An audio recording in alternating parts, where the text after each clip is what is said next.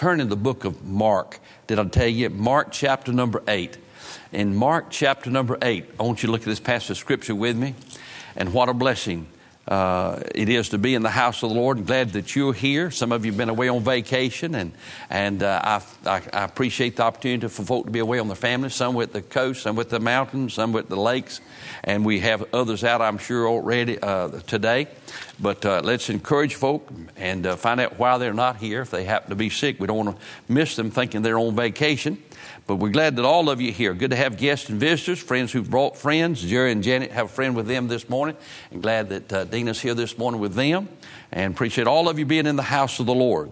In the book of Mark, chapter number 8, in Mark chapter 8, so many wonderful things through this chapter, but I do want to begin the reading at verse number 27. Mark chapter 8, verse 27. And Jesus went out and his disciples into the towns of Caesarea Philippi. By the way, he asked his disciples, saying unto them, Whom do men say that I am? And they answered him, John the Baptist, but some say Elias, and others one of the prophets. And he said unto them, But whom say ye that I am? And Peter answered and said unto him, saith unto him, Thou art the Christ. And he charged them that they should tell no man of him. And he began to teach them that the Son of Man must suffer many things and be rejected of the elders and the chief priests and the scribes and be killed and after three days rise again. And he spake that saying openly. And Peter took him and began to rebuke him. But when he had turned about and looked on his disciples, he rebuked Peter, saying, Get thee behind me, Satan, for thou savorest not the things that be of God, but the things that be of men. And when he had called the people unto him with his disciples also, he said unto them, Whosoever will come after me, let him deny himself and take up his cross and follow me. And whosoever will save his life shall lose it, but whosoever shall lose his life for my sake and the gospel's, the same shall be saved. For what shall it profit a man if he gain the whole world and lose his own soul? What shall a man give in exchange for his soul? Whosoever therefore shall be ashamed of me and my words in this adulterous and sinful generation, of him also shall the Son of Man be ashamed when he cometh in glory, in the glory of his uh, of his Father with the holy angels. Will you bow with me for prayer? Father, I want to thank you for the singing of the choir this morning, the congregation, and for Brother Timmy. Thank you, blessed Lord Jesus, for the privilege of being here. And I pray, God, that right now, God, that you'd speak to my heart and the heart of all these gathered in the building and in the radio audience and in the internet audience. I pray, God, that, Lord, you'd speak to our hearts.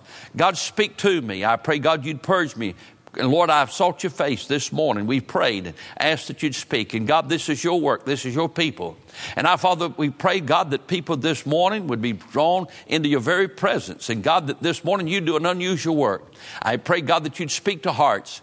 And God, that you deal with those who may not know Christ, that they may come under conviction and be saved. And those of us who are saved, that God, you'd speak to us and we'll thank you and praise you and give you glory. In Jesus' name, amen.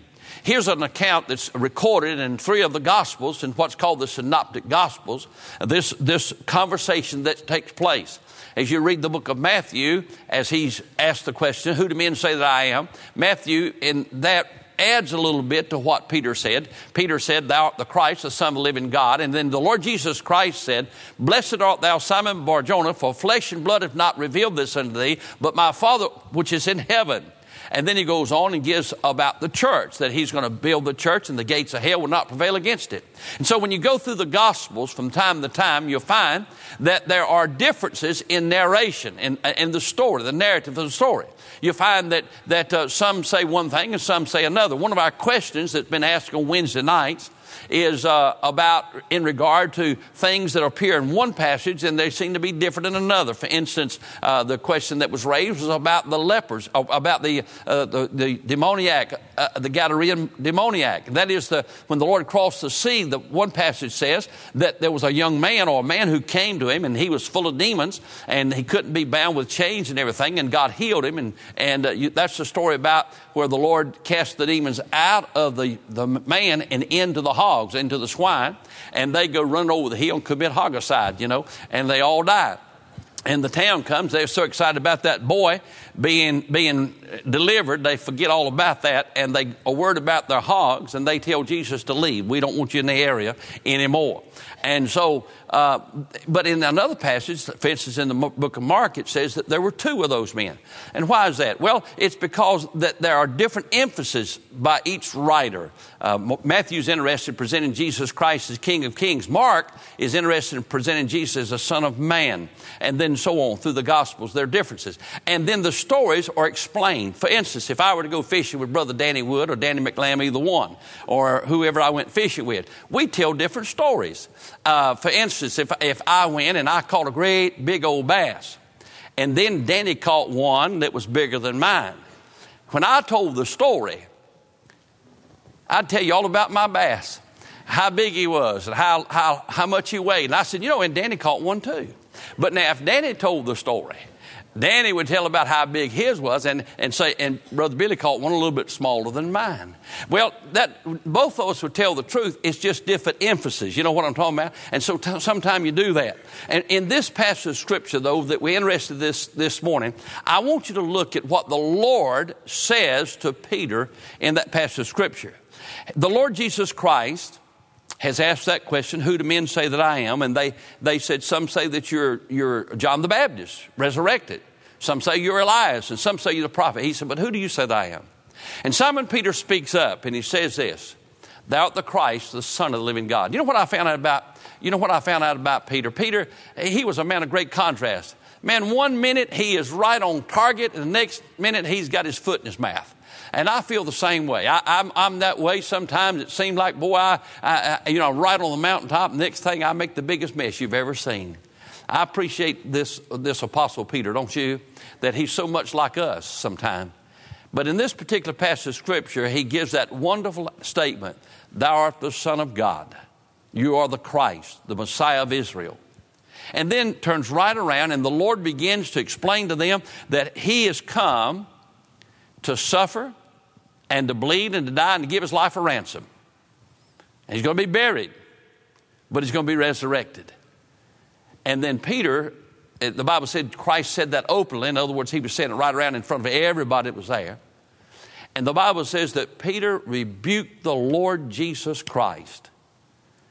And he said, Lord, you don't need to say that. You rebuke that. And the Bible says that Christ turned around and looked on his disciples, and then he said to Simon, Look what he said down in verse number 33. He said, Get thee behind me, Satan, for thou savorest not the things that be of God, but the things of men. I want to look at that little thought there that caught my attention the things that be of God and the things that be of men. What a, what a statement. When you begin to look at that and look at that here, here is the things of God and the things of men. He said, You savor, you savorest not the things that be of God, but the things that be of men. That word, that word savor is, is, is a wonderful word. You and I don't use it a whole lot. Uh, but that word savor has a lot of different meanings, a lot of different emphasis. For instance, it means that which excites the taste and smell. It is that which you take delight in, the thing that you like, or that thing that you have great pleasure in. It, it, that word savor renders value to something. For instance, in the New Testament where he talks about salt, he said the salt has lost its savor. It's not good for anything but be trodden out, uh, thrown out and trodden underfoot. It adds value to things. And then it, that, that, that savor is that which uh, in a passage in the book of Genesis makes it acceptable to God. It says it became a sweet smelling savor in the in nostrils of God. It, it has to do with that that is uh, craved or that that is satisfying or that that is pleasing or that thing that you focus on. In this passage of scripture, he said, You savor not the things of God. If you have a Scofield Bible, Dr. Scofield has a marginal reference, and he makes reference to the fact that it says, Thou art, you're thinking like man's thoughts and not like God's thoughts. In other words, you look at things like God uh, like man sees instead of what God sees them. He, he said to Simon Peter, you're, you're, you're desiring, you're taking pleasure in, you have an appetite for the things of men but not for the things of God at that particular juncture. uh, the word savor has to do with you add value to it. Now, I happen to like, and I'm going to watch your faces, I happen to really like pickled pig feet. I knew you was going to do that. Some of you, some of you, your lips went to watering right then. Boy, you, if you had a soda crack and a Pepsi Cola, you'd be in hog heaven right now, hog foot, one or the other. You'd love it. But not, not a whole lot of people in here, that didn't excite many of you.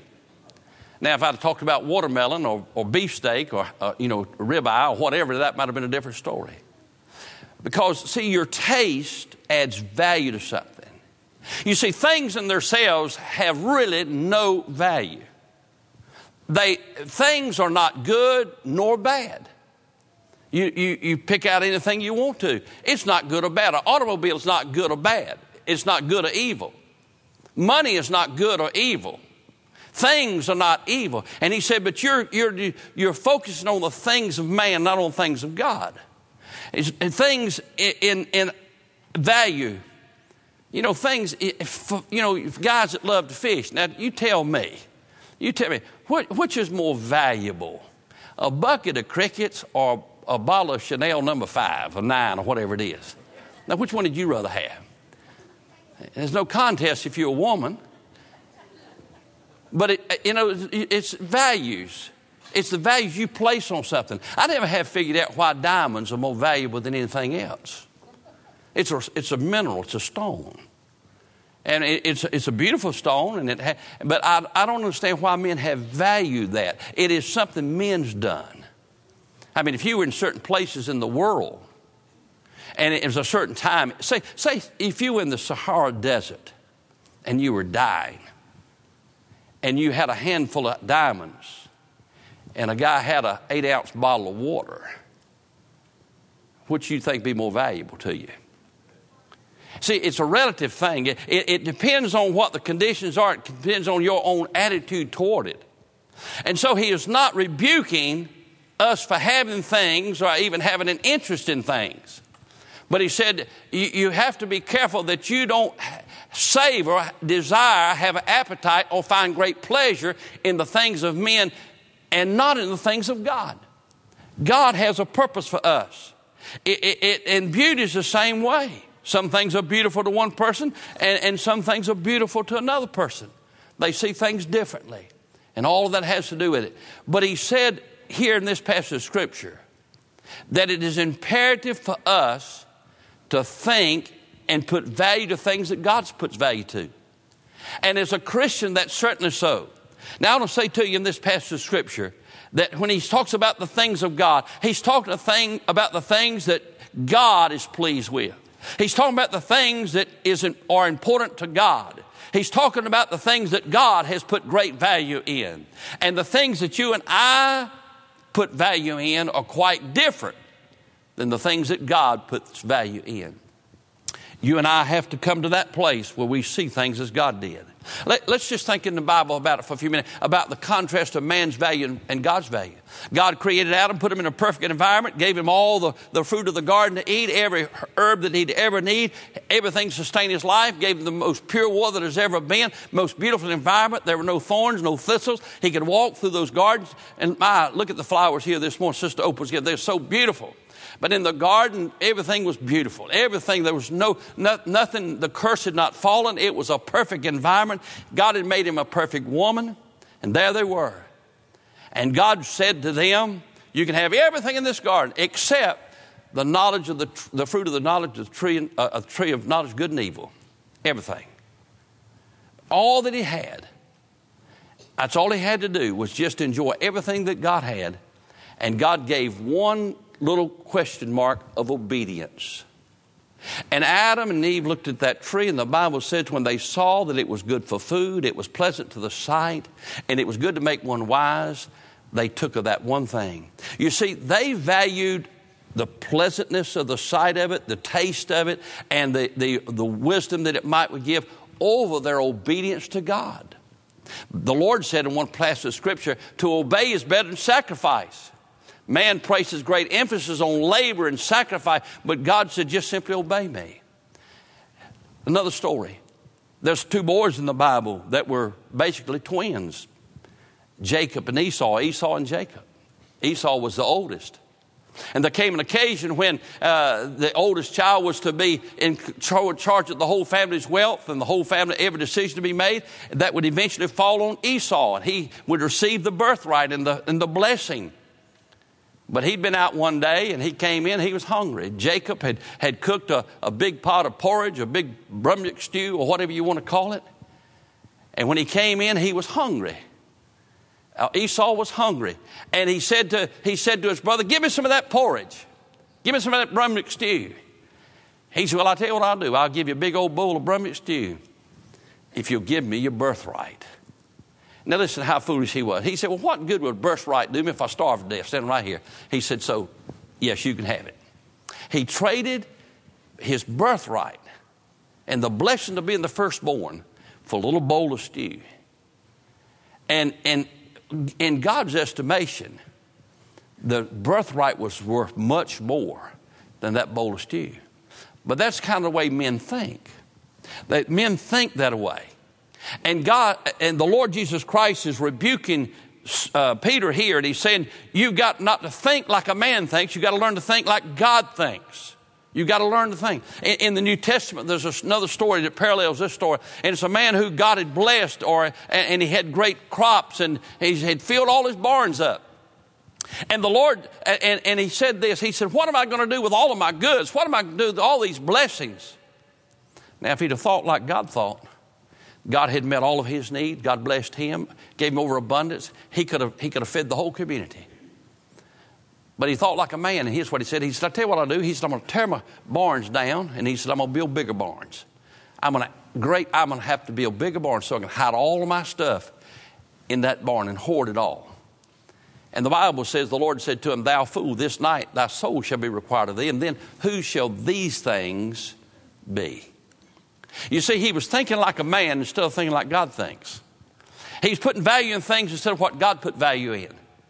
And you and I have to be careful. Now, I'll, give you a, a, word of warning for me and for you who know Christ, not just for lost people. If you'll notice this passage of Scripture, when, when he rebuked Simon Peter, and he said, You're thinking like a man. You savor the things, uh, you don't save the things, you save the things of a man and not things of God. Then he said he called the people and the disciples to himself.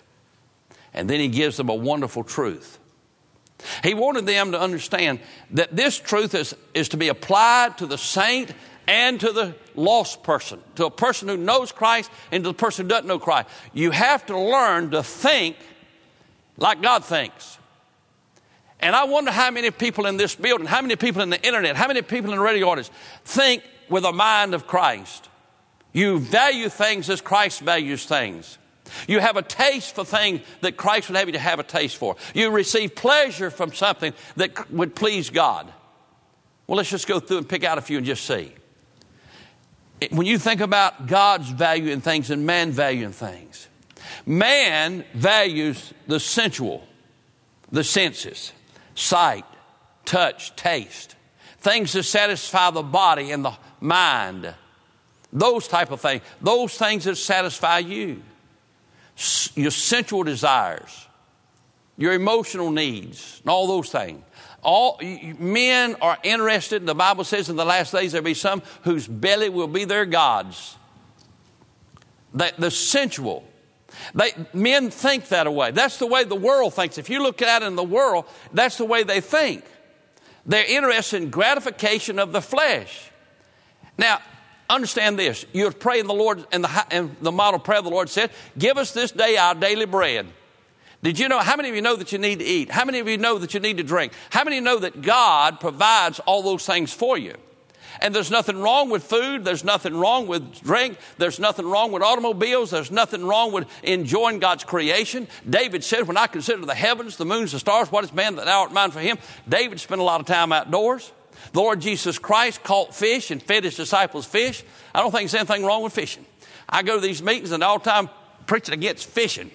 And I said, you know why he did that?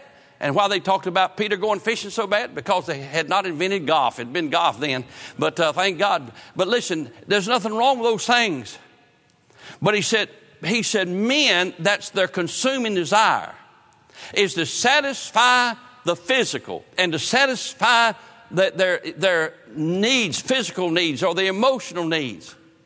Men value the sensual, God values the spiritual, the spiritual part of man. The man had all these treasures, all of these things, but what was really important was the spiritual thing. Notice something else man values success, and God values service. I mean, it's, it, people talk about being a success in their field. I do believe this. I believe God wants you to be your very best. I believe God wants you to apply yourself in whatever area God's put you in. If you're a farmer or a doctor or a lawyer or whatever you are, or whatever your job is, whatever God's put you in, you have to believe that that's what God called you to do. He wants you to do it for the glory of God. Whatsoever your hand finds to do, do it with all your might. That's what the Bible said. I'm not talking about that. I'm not talking about, but see, people value success instead of service. J.C. Penney was very successful and has been over the years because he valued service of people. And he was the one who coined that phrase, the customer is always right. And it's customer service. Now, how many of you know that that's a joke now? Customer service. And it's service. And, and, but where, where men value success, reaching great heights, God values service. He said, You're to love one another. You're to care one for another. You're to pray one for another. You're to minister one to another. You're to edify one another. John says this in the first John. He said, How many of you who have, have this world's goods or whatever, and, and you see a brother or sister who has a need, and you shut up the bowels of your compassion, how dwelleth the love of Christ to him?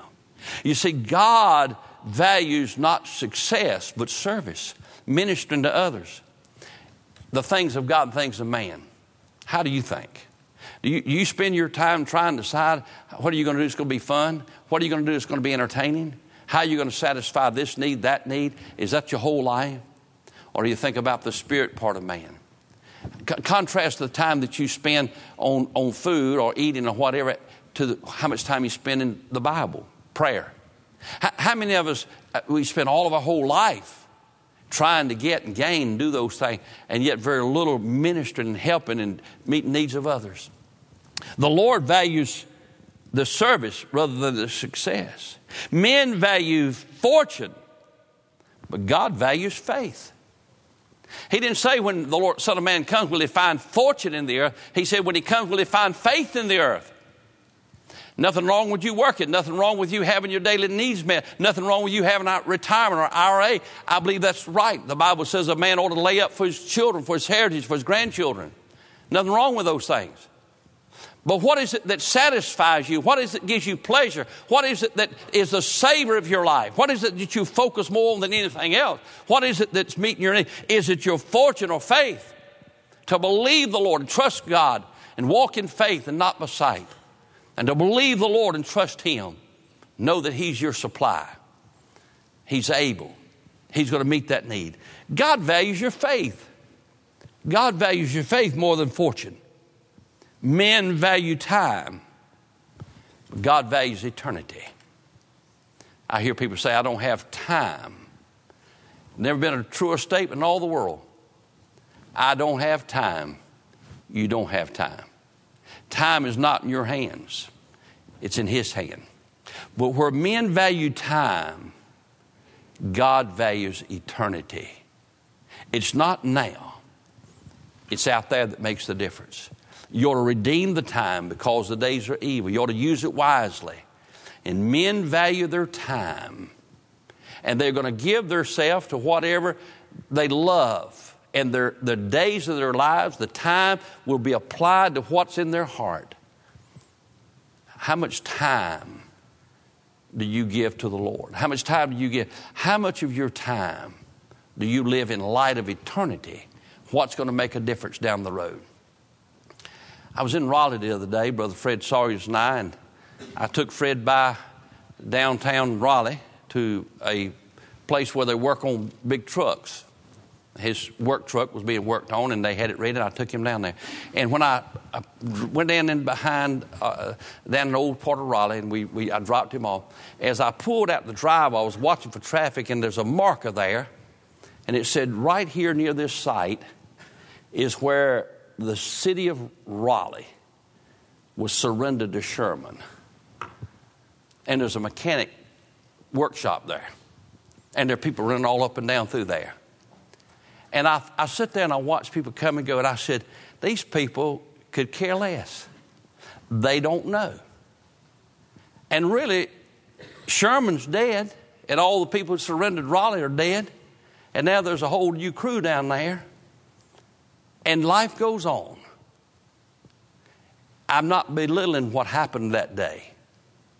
It was most, one of the darkest hours in the history of our country, the Civil War. And for our state would be the surrender of Raleigh, the state capital. But things are different now. Because men record history in segments of time, but God sees things in eternity.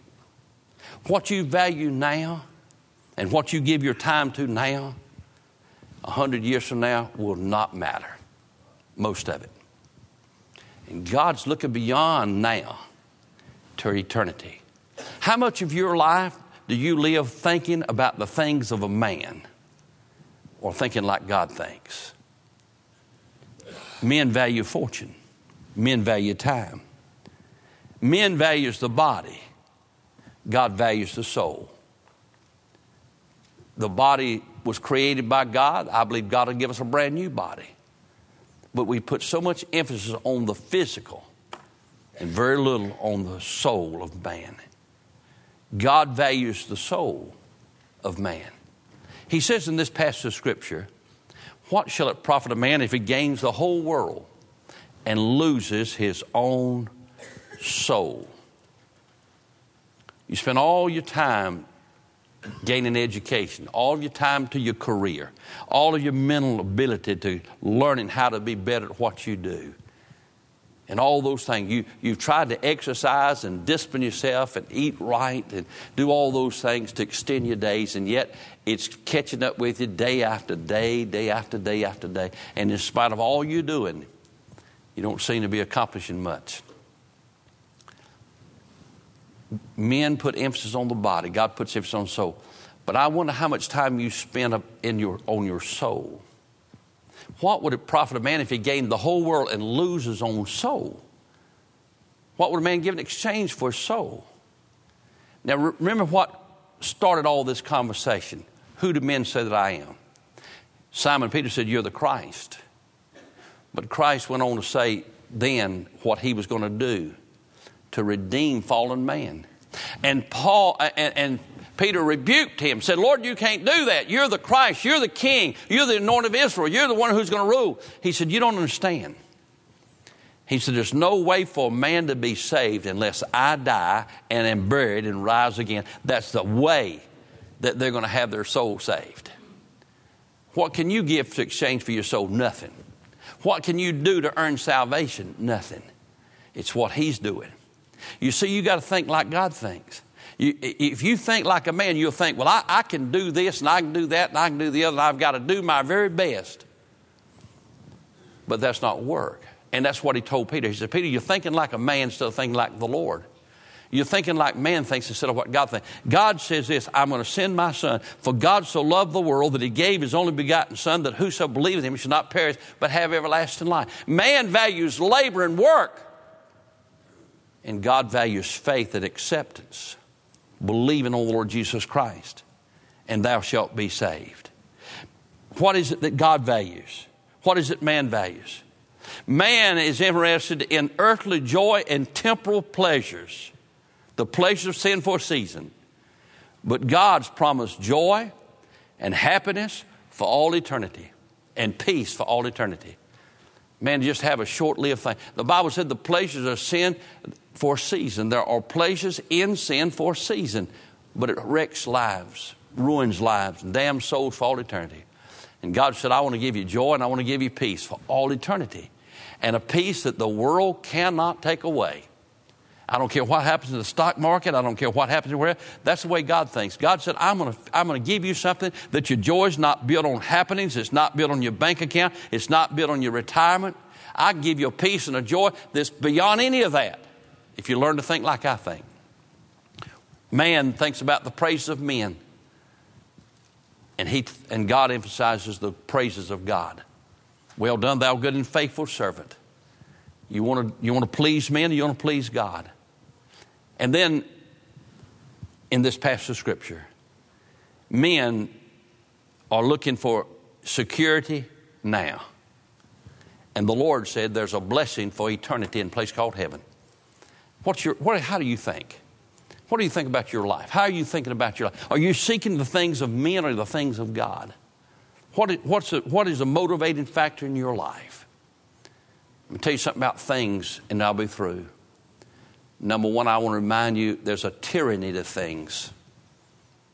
It's very possible that things will begin to own you instead of you owning things. And you'll get so caught up in things that you will not only not take time, but you won't have time for what's important. And that is your spiritual life. And some of you are there now. You've got yourself caught in such a trap that you cannot come to church faithfully. You can't serve God. You can't give. You can't do anything because you've built your life around things and now you don't own things, they own you. There's a tyranny to that. Tyranny to that. I want to remind you that there's a, there's a temporalness to things. That means they don't last very long. First Peter says, Second Peter says this, that the things of this world will melt with a fervent heat. What you've given your life to and what now owns you is only to last for a short time. And there's a tragedy to things. This night thy soul shall be required of thee, and then who shall, shall these things be?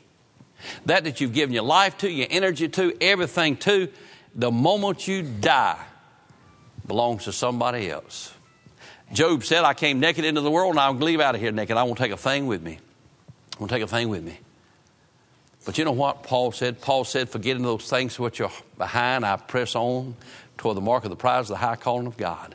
And he said, All those things I count as nothing that I might find Christ, might know Christ. Things of God, things of man. I want you to bow your heads for prayer with our heads bowed and eyes are closed right now. Several years ago, Dr. George W. Truett, who was a famous Baptist preacher, visited a farmer and landowner in the state of Mississippi. He owned thousands and thousands of acres of land. He had Dr. Truett to his beautiful colonial mansion home, all the elegance that you could ever possibly have, wealth and investments, art, finery in the home. They stood there on the porch, and the man said to Dr. Truett, Dr. Truett, as far as you can see this way toward the rising sun, he said, That's mine. I own that. And they turned around and he said, Back here the sun sets in the west behind my home. And he said, As far as you can see to the west, I own that. And he said, Dr. Truett, here to the north where you see the mountains on the horizon or the, the rise of the terrain, he said, I own as far as you can see. And he said, then back down toward the Gulf. He said, I own all the way as far as you can see, all the way to the Gulf. Dr. Truett stood just a moment and looked the man in the eye and he said, Sir, I want to ask you a question. He said, To the east and to the west and to the north and to the south, you've got great treasure.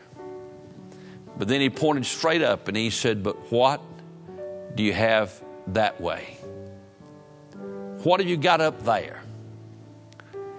I want to challenge you, and this is my heart this morning, that you and I have to be careful as saints of God not to savor the things of man instead of the things of God, not to find joy and satisfaction only in that, and to forget what God thinks is important. And for those of you who are here this morning, you don't know Christ. Can I tell you what's really, really valuable? What's more valuable than anything in this world? It's more valuable than gold. It's more valuable than, than anything this world has. It's your soul. Because you see, we're not redeemed with corruptible things as silver and gold. The most valuable thing in the world is your soul. because your soul was purchased by the precious blood of the Lord Jesus Christ, the Son of God. He places great value on you. Every boy, every girl, every man, every woman, in the sound of my voice, you're worth more than all the whole world to God. You're worth the blood of His dear Son. He loves you, He died for you. He wants you to be saved. And anybody this morning who believe on the Lord Jesus Christ and call upon Him can be saved. He wants you to be saved. For those who are lost, I would encourage you right now. Believe on the Lord Jesus Christ and thou shalt be saved. Receive Him. The most important thing in your life is not your education, it's not your jobs, not your family relationships. It's your relationship with the Lord, whether you're saved or not. That's the only thing that really matters for all eternity. For those of us who are saved, I want to remind you that we all live in a body of flesh, we live in a world. If we're not careful, we'll think like the world thinks. We'll give attention to the things the world gives attention to. Nothing wrong with things, nothing wrong with activity, nothing wrong with those type of things. But in all that we do, we must honor Jesus. Whatsoever your hand find to do it, do it with all you might for the glory of God. You ought to do it for God's glory. You ought to acknowledge the fact that you don't own anything, it all belongs to Him. You ought to give Him credit for every success you ever have in life. We must teach our children to think like God thinks, not the acquisition of wealth. Nothing wrong with having retirement, but it's a matter of service, being a blessing to others, to give, and it shall be given unto you to show the love of Christ in your life. That's what really makes the difference. And that joy and peace does not come from things of this world, but from the blessing of God. While we have our heads bowed eyes are closed, the message has been very simple this morning. I trust God spoke to your heart. I asked Him to, and I felt like He spoke to my heart. I want us to stand together. I wonder in this building while we have our heads bowed this morning, is there a man or woman or boy or girl who'd say to me, Brother Billy, I am not saved. If I died right now, I do not know I'd go to heaven. And Pastor, would you pray for me? I'm not going to come to you, I'm not going to embarrass you. I just want to pray for you. Anybody in the building, man woman, boy or girl, who'd say to me, Brother Billy, I'm not saved. I want you to pray for me right now. Anybody in the building like that? Anybody in here? Raise your hand right, right back down. Appreciate so much you being here today. How many of you would say, as I would acknowledge that, preacher, I have a problem sometime? Get my eyes on the world, get my eyes on things, and, and I, I, I have fear instead of faith. I don't think like God thinks. Sometimes I think like a man thinks. I think that I got to be in charge and I, that everything depends on me, and, and, and I'm not thinking that without Him I can do nothing and that I need Him. And, preacher, I, pray, I want you to pray for me that I would seek the things of God, seek the kingdom of God, and all these things shall be added unto you. I wonder if you're here and you'd be honest this morning, you say, I, I'm a Christian preacher. But I'll be honest with you, what consumes my thought life and my energies and everything are things of this world and not the things of God would you raise your hand across the building and say, Pastor, pray for me? God bless you. So many. God bless you. But put your hands down. I, you know what? When the Lord rebuked Peter, then he gave him this story, this illustration about what would a man give in exchange for his soul. The most important thing is your spiritual life. I know that if and if you're saved, you know that. But we're flesh. I'm going to pray with you if you'll pray with me. That God will help me and all of us to put Him first. Seek Him first because that's where real joy and peace comes from. Our Heavenly Father, I ask this morning the Holy Ghost of God to do a work. God, I believe I obeyed you. I believe I did exactly what you want me to do. The people have listened well. And God, I pray the sweet Holy Ghost of God will do that that I cannot do for that man, woman, boy, girl. That our Father, needs to look and think as Christ thinks. That their soul's the most important thing. And right now, if they're not saved, I pray, God, you draw them by your grace and save them for Jesus' sake. And for those who are Christians, I pray this morning that God, if they've been drifted and they've got so wound up in things that they forgot to serve Christ, they've not been faithful to the house of God, they've not been faithful in their giving, they've not been faithful witnessing, they've lost their joy and peace, that this morning they'd come around this old altar and God make things right with you. Now, while we have our heads bowed and eyes closed for just a few moments, let me invite you to come. Christians always lead the way. You come right now. But if you're here this morning, I'm not going to keep you very long. Just let God speak to your heart. But I believe if God spoke to your heart, you'll respond in some form or fashion. And so, will you come right now? Maybe as a Christian, you want to come and get around this altar and say, God, if the Apostle Peter, who walked with you for three and a half years, could think like a man, I could think like a man or woman. I could savor the things of man instead of the things of God. God, I want my appetites to be toward you. I want my joy to be toward you. I want my peace to be toward you. And God, it all comes from you. And God, I pray you'd make it real.